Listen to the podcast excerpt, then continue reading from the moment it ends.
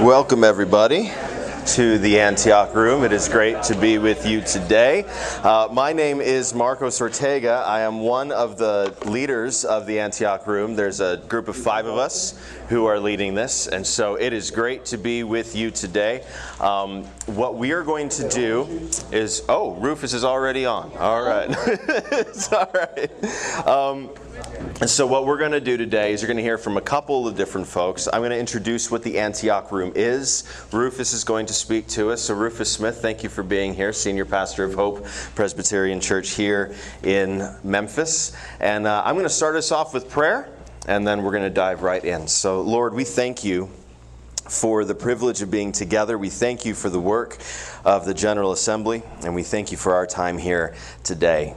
Lord, we pray that you would bless our efforts um, because, Lord, it is about your kingdom and about your gospel. And so, Lord, we pray that through uh, this kind of a network, that the gospel would go forth, that people would hear the good news of Jesus Christ, and they would draw near by the power of your Spirit. So, Lord, work in and through us, even in this lunch, we pray. In Jesus' name, amen. amen. So, the name the Antioch Room comes from Acts chapter 13, just the first couple of verses. So, I want to share these couple verses with you and then talk a little bit about what the Antioch Room actually is, what our goals are, what we're trying to accomplish as a group. So, these first couple verses of Acts chapter 13. Now, there were in the church at Antioch prophets and teachers Barnabas, Simeon, who was called Niger, Lucius of Cyrene, Manaen, a lifelong friend of Herod the Tetrarch, and Saul. While they were worshiping the Lord and fasting, the Holy Spirit said, Set apart for me Barnabas and Saul for the work to which I have called them. Then, after fasting and praying, they laid their hands on them and sent them off. The origins of the Antioch room really come from this first verse where we hear about these prophets and teachers who were in the church of Antioch. And Luke very easily could have just named them and moved on. This is the Roman Empire, after all. He could have said, well, these are just a bunch of Romans who were together doing this. But he makes the point of telling us where they're from. This is part of the Spirit's fulfillment of prophecy that the nations would be drawn to the Son of God. We're seeing evidence of this even in the very first church. The church in Antioch is not planted by the church in Jerusalem. In fact, when the church in Jerusalem hears that there's a church in Antioch, they're surprised and they say, We need to figure out what's going on over there among the Gentiles. We know it's a predominantly Gentile church because when Paul brings the, uh, the decision of the Jerusalem Council to Antioch. They are all uh, celebrating and rejoicing because of the wisdom of the Jerusalem Council. These are Gentiles who are being welcomed in, and they are from the nations. As you listen to Luke describe where they're from, we know that Barnabas is from the island of Crete, or Cyprus, excuse me.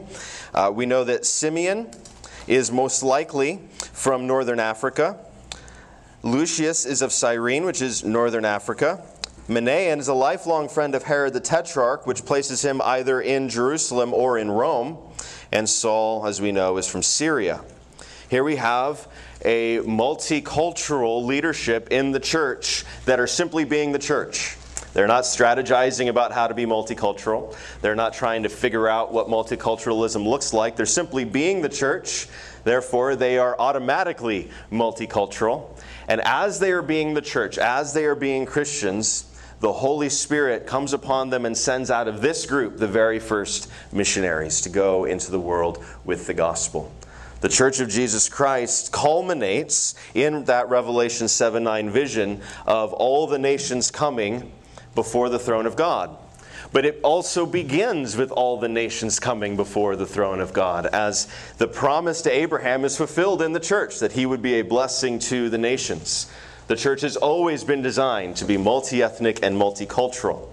And in a nation like ours, where we have many cultures and many nations, it only makes sense for us to lean in to that expression. What does it look like to be the Church of Jesus Christ in the United States, a country of many nations, many cultures, many ethnicities? And so, here's what we want to do in the Antioch room. Here's the goal the goal is to create a space where people of color have fellowship, build friendship, are able to uh, talk about their experiences, share their perspectives about what's going on in church life, what's going on in the world, because very often in the EPC, people of color are the only ruling elder who is a person of color, or one of very few people of color in the whole congregation. They can be one of few people of color in their presbytery as a teaching elder. It can be very isolating, it can be very lonely. And what we want to do is we want to create a network across the country of connection so that you have a place where you can go and talk to somebody who maybe gets it, who maybe has experienced some of the same things you've experienced. This isn't about one way of thinking. This is about bringing many ways of thinking to the table and creating the space where we can care for one another well. And so, in the Antioch room, we hope to do a couple of different things throughout the year. We'll meet together every year here at General Assembly. That's the goal. Um, if we don't have a networking lunch like this, we hope to have um, informal meet and greets on one of the nights of General Assembly. We would love to have a part of the Leadership Institute where you get to hear from the experiences and perspectives of people of color within our denomination. Teaching, theological teaching, biblical teaching, historical teaching. We want to be here, and when we do that at General Assembly, it's going to be kind of all comers. Everybody can be here, as you can see right now. Throughout the year, what we also hope to do is create virtual events, virtual spaces, so that we can share stories of what it's been like, what our experiences are in the EPC. We want to share with one another different perspectives that might encourage us and challenge us in our walk with Jesus Christ. And we also want to encourage you to go back to your presbyteries and maybe do some of these informal meet and greets yourselves. What would it look like in my presbytery, in the Presbytery of the East, for people of color to get together for lunch and just talk and build relationships? To build the network that will help us as we are moving forward in the work of the EPC. And so that's what we want to do. We want to create this space. We want to create this network. We want to create fellowship, spiritual friendships across the country. I'm really glad that you're all here for this um, because this is the very first thing that the Antioch Room has ever done. So, welcome. Thank you for coming. And um, we're going to invite up some folks to walk us through prayer, to speak to us, to give us instructions. There's going to be table discussion in a little while. Um, that might be a little uncomfortable at times, and so we ask ask you to lean into that. If you don't know how to answer a question, that's okay. Just listen, and we're all going to do this together. Um, but to really kick us off, I'm going to invite up Enid Flores. She's going to pray for us and introduce our main speaker today.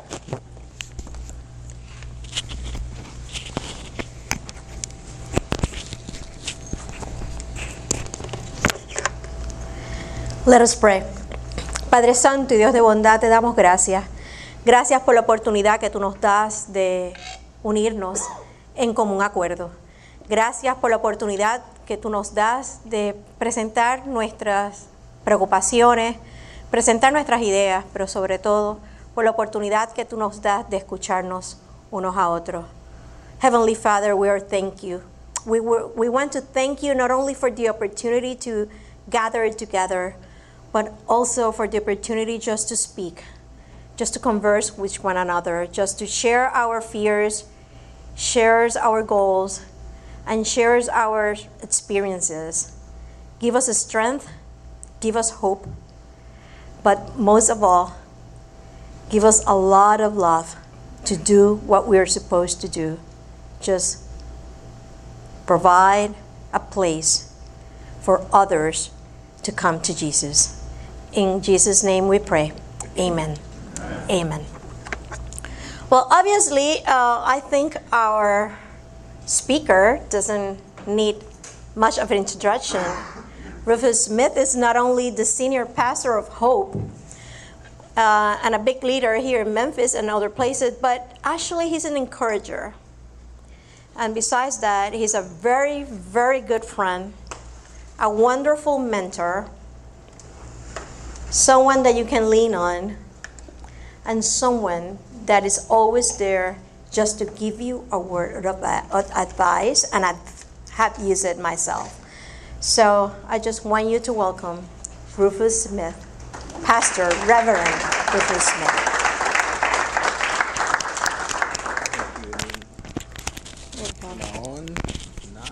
need to put you this. I'm on? Yes. No, not on. Are you? Am I on? Ah, there we go. There you are. Gotcha. Okay.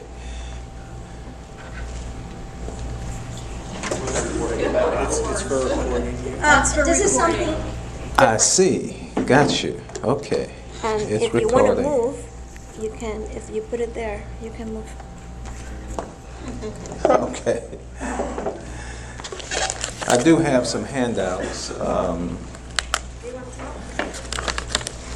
But I'm gonna have, I'm gonna ask you to do like your teacher used to do, Holly, face down. Okay. All right. Face Two-sided. I know, I know. It's two sides. Face down. All right. Um, how, how, how much how much time do I have? 25, 30. Yeah. Okay, just uh, when I have um, five minutes left, just flash. Okay. I may ignore it, but at least do it. All right, face down. I've been in the EPC for 23 years um, and uh, have been um, anticipating a meeting like this for 23 years. Um, so I praise God that this is um, coming to fruition. Thank you for being here. In 1759, Wilbur Wilberforce was born uh, in England. How many have heard of Wilbur Wilberforce? All right, great. Um, and he died in 1833 at the age of 73. Um, he was mentored by John Newton, uh, the author of Amazing Grace, former slave ship operator. And um, he was elected to the House of Commons. He came from wealth, um, was a philanthropist, as well as what we would call today a organizer or uh, activist. Um, and uh, 17 years it took him by introducing legislation in the House of Commons uh, to finally get a vote on ending the slave trade in England. That was 1807. 17 years. That's 17 years knowing William Pitt the Younger, the Prime Minister of England. He had a relationship with the number one politician of his day. They were best buddies. And it took him 17 years before he even um, got a positive vote to end the slave trade. 17 years. It took another 23 years uh, before England ended the slave uh, trade and abolished slavery altogether. 41 years of his uh, legislative and personal life, William Wilberforce spent on one issue. Now, he also used relationships and a couple of other issues, but 41 years before he saw the abolition of slavery, three days before he died. So what I want to talk about today is a old English word that's found in the Bible more than you think it is. Old, antiquated, outdated English word. It's a compound word. Long suffering. Can you say that with me? Uh-huh. Gonna make black preachers out of all of us. Long suffering. Yeah. That, that's not a popular topic. like that's not a popular topic, particularly when you're talking about movements. But if you study movements historically, biblically, the movements that have succeeded and sustained, there have been this common ingredient of long suffering. Yeah, so I want to talk a little bit about that here today. Long suffering. Um, Ephesians chapter 4, verses 1 through 6. You can turn your pages over now. Someone read that for us. Stand and read it. Use your preacher's voice. Go ahead, Brandon. I, therefore, the prisoner of the Lord, beseech you to walk worthy of the calling which, with which you were called, with all lowliness and gentleness and long suffering. I love it. bearing with one another in love, endeavoring to keep the unity of the Spirit in the, bond, in the bond of peace. There is one body and one Spirit, just as you were called in hope uh, of your calling. One Lord, one faith, one baptism, one God, and Father of all, who is above all, and through all, and, and in you all. Lowliness and meekness in verse 2 is the attitude that we must have. Long suffering is the action.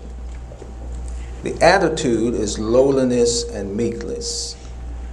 But long suffering is the attitude, uh, is the action behind the attitude. So I just want to encourage us here in the EPC um, to have a spirit of long suffering when it comes to um, our denomination reflecting the changing demographics of the United States. And I'm pleased that we're in the embryonic stages of such. And by 2023, the demographers tell us, 2023, uh, America's children will be majority minority. 20, that's two years. You cannot undo that trajectory. So, like it or not, the demographics will be changing and have changed. 2023.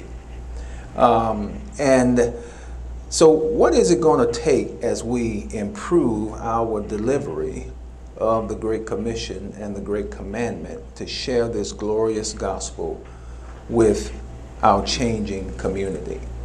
It's going to take long suffering, attitude of lowliness and meekness, but the action of long suffering.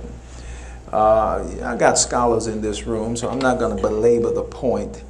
Um, there are two levels of what we call patience. My mentor told me years ago uh, that it takes three things to be successful in ministry. And I wrote them down. He said the first is patience with people. The second is patience with people. But the third is more important than the first two patience with people. and when we look at the word patience, however, in its technical sense, biblically, hupomone, it means to uh, abide under pressure. Uh, it is not actually accurate to say that God is patient because there's no pressure that he can't handle, right? It is more accurate to say God is long suffering.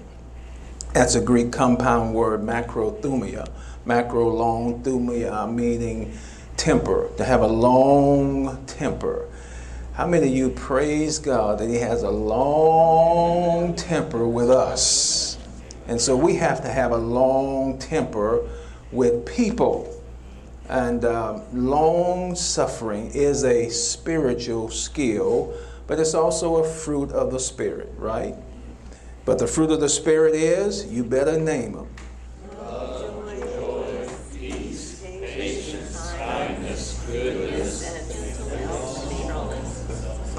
Gentleness, forget, uh, uh, uh, temperance, yes, or self control, but that one is mm, that's a fruit of the Spirit.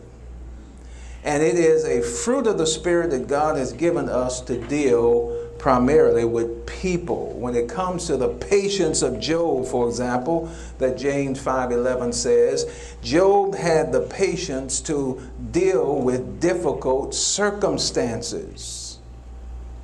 When it comes, however, to long suffering, it means dealing with difficult people. People, problems.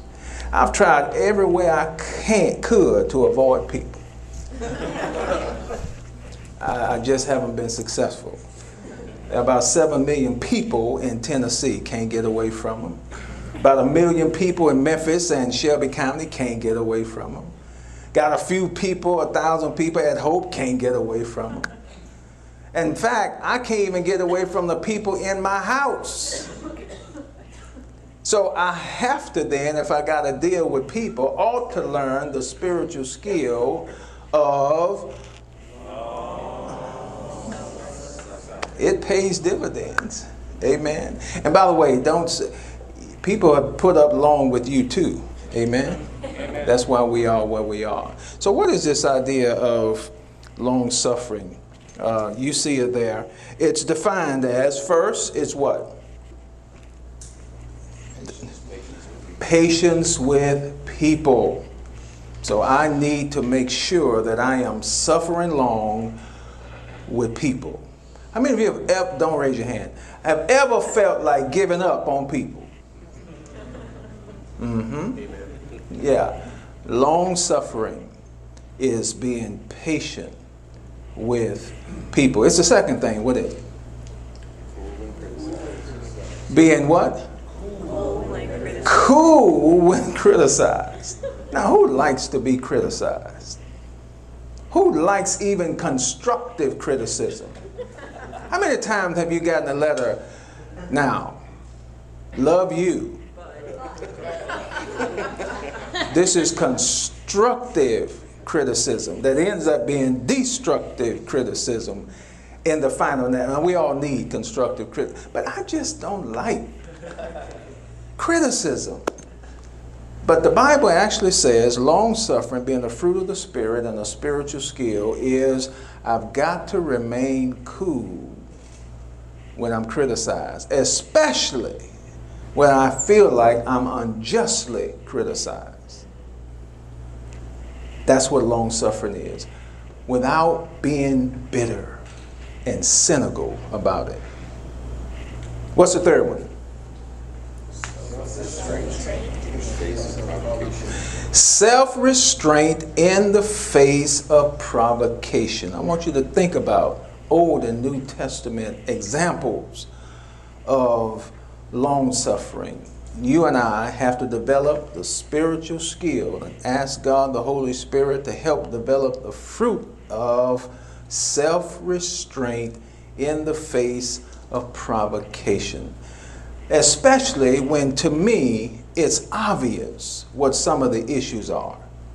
You are not being intellectually honest when you don't see the obvious, but it's self restraint in the face of provocation, whether that's subtle or whether that's more direct.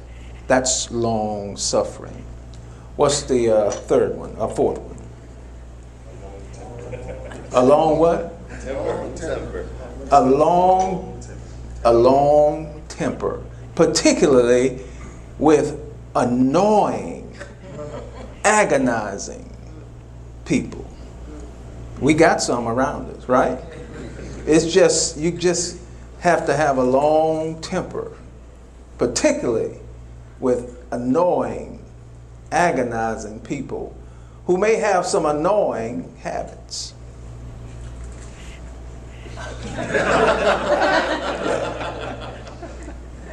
I, um, when I married 36 years ago, my wife finally got to know me about three months. She said, There's something that you do. That just annoys the heck out of me. I'm on tape, so I won't say what she said. That just annoys. I said, What's that? Do you know you dig in your ears? And then inspect it? I mean, you just, we could be, do you know that? That became such a habit. I didn't, I didn't even know I was doing it. Can you imagine conversing and just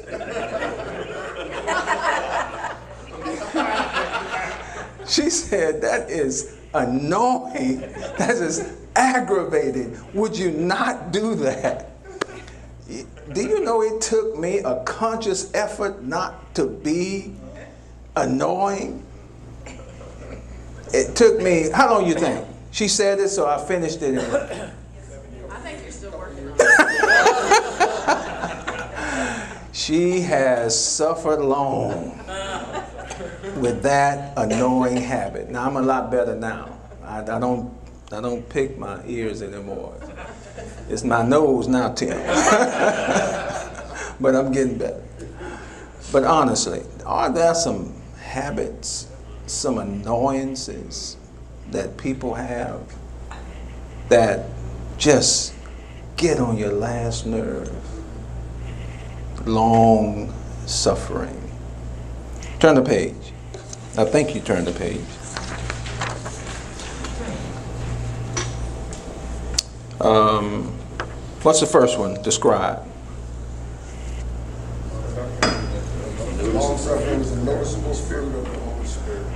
It's noticeable. It's a noticeable fruit of the Holy Spirit.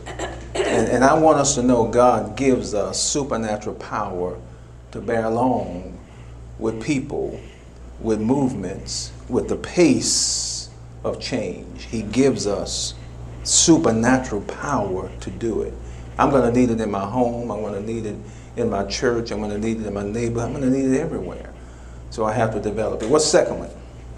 Long suffering delays God's ultimate judgment of the world, allowing many, people to be saved from his wrath.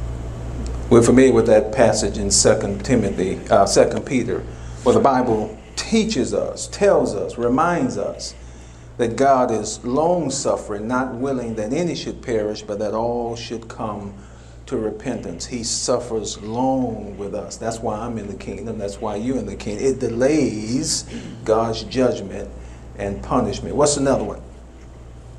Long suffering is for maintaining unity in the local body of Christ. I want you to put a circle around that, Ephesians 4 2 and others. It is critical for maintaining unity in the body of Christ. It's critical.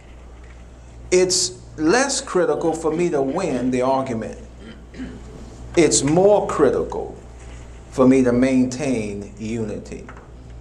Compromise, we know, is the art of one person settling for less, the other person settling for less, in order to come to some agreement. And that's necessary. But with long suffering, there is something even more important than compromise. It's called conciliation. We don't like that word. Conciliation is not just me not uh, me conceding something.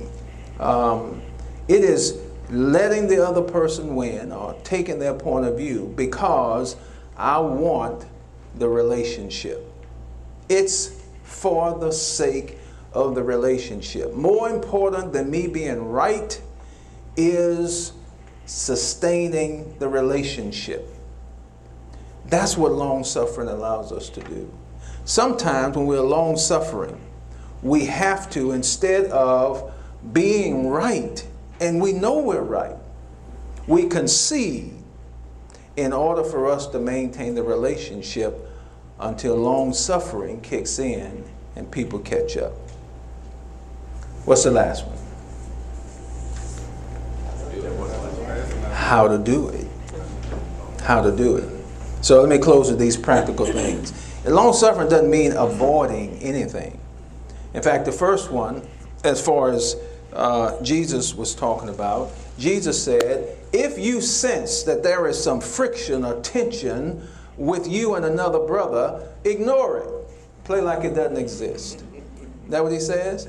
No, he says, Go to them alone. So you do lovingly confront it. When you sense that eh, something is not quite right. And notice when Jesus says it, you don't wait for the other person to do it, you do it. It's something that he is burdened in you. And you just go to him and say, Pastor Ortega, I, I just, it's not ignoring it, it's going to him and having a conversation. Then there's another level. Matthew 18 15. What's the second one? You go when you have actually been offended or sinned against. That's a part of long suffering too. You got to tell people or leaders or organizations this is wrong. And you confront that. You are not responsible for their reaction, but you are responsible for going and saying this is wrong and put it on the radar. When you have developed relationships, then people will receive what you have to say in a lot better than if you did not develop relationships. Again, one of the wonderful things that William Wilberforce did was he, after he first introduced his legislation, which he didn't even get 40 votes, um, he began to go one on one, talk to these legislators. He would have huge parties at his house, unrelated to anything, just relating to people and knowing their personal struggles and just beginning to love them and appreciate them. And every year, the vote tally went up a little bit at a time. He didn't just say, let's ignore this, he confronted it. And then the last thing about long suffering, if you and I are going to make it, Proverbs 19 11. Huh? Let it go. Let it go. Let it go. Let it go. What does the psalm say? Read it. People with good sense are slow to anger, and it is their glory to overlook an offense. People with good sense are slow to anger. That's long suffering. And it is to their glory to do what? To overlook an offense. Do you know how much stuff you have to overlook sometime to make some progress? When you are in the long game, you're slow to anger and get cynical and bitter and disillusioned and hard to get along with. And the Bible actually said God will give you and I extra credit if we can overlook the offense. We've already brought it to Him. We've already confronted. We've already said what is right, what is wrong. Here is what we believe. And we're building relationships and waiting for His will to be done. But in the meantime, I have to make sure not to get bitter and cynical. And some issues, I have to let it go. It'll come back around, but let it go. Something that's gnawing on me that if, you know what, this is going to destroy me and all the momentum I built if I don't let this go. And God will give you extra credit. Because ultimately, I'm dependent on Him to move people. Because I can't. How many of you know you can't really move people? You can't change it. Now, you have to wait for God to do it. That's long suffering. Long suffering. Anybody here married? Yep. Anybody here been a sibling? Anybody here been a parent? Then you know how important the spiritual skill and fruit of long suffering is. I just wanted to say that with you. Um, do not be weary in well doing, for in due season we'll reap if we what? Don't give up. Faint not. Now you had somebody who was going to pray at the end. Okay, so I can't pray. You should. No, I'm teasing. No, no, you should pray. No, come on, Holly. I'm not, queued up to pray, so you should pray. No, Holly, I'm queued up to not. do something else. You queued up to do something else? Okay. Gracious God, our Father, thank you for the Antioch Room and for this movement. We pray that um, you would give us, or help us to develop by your Spirit, the fruit of long suffering with people, with procedure. We ask that you would help us to develop the spiritual skills of relationships and be more concerned with relationships than being right. Help us to walk the fine line of how do we go to and let people know that we sense some tension. And then how do we directly confront offense and sin in the body? We pray that you would give us the courage and the spiritual skills in order to accomplish your will so that we can emulate the church at its birth, being the church at its best, and leaning into the tension of the Jewish, Gentile, ethnic. For your glory, we pray and praise. Amen.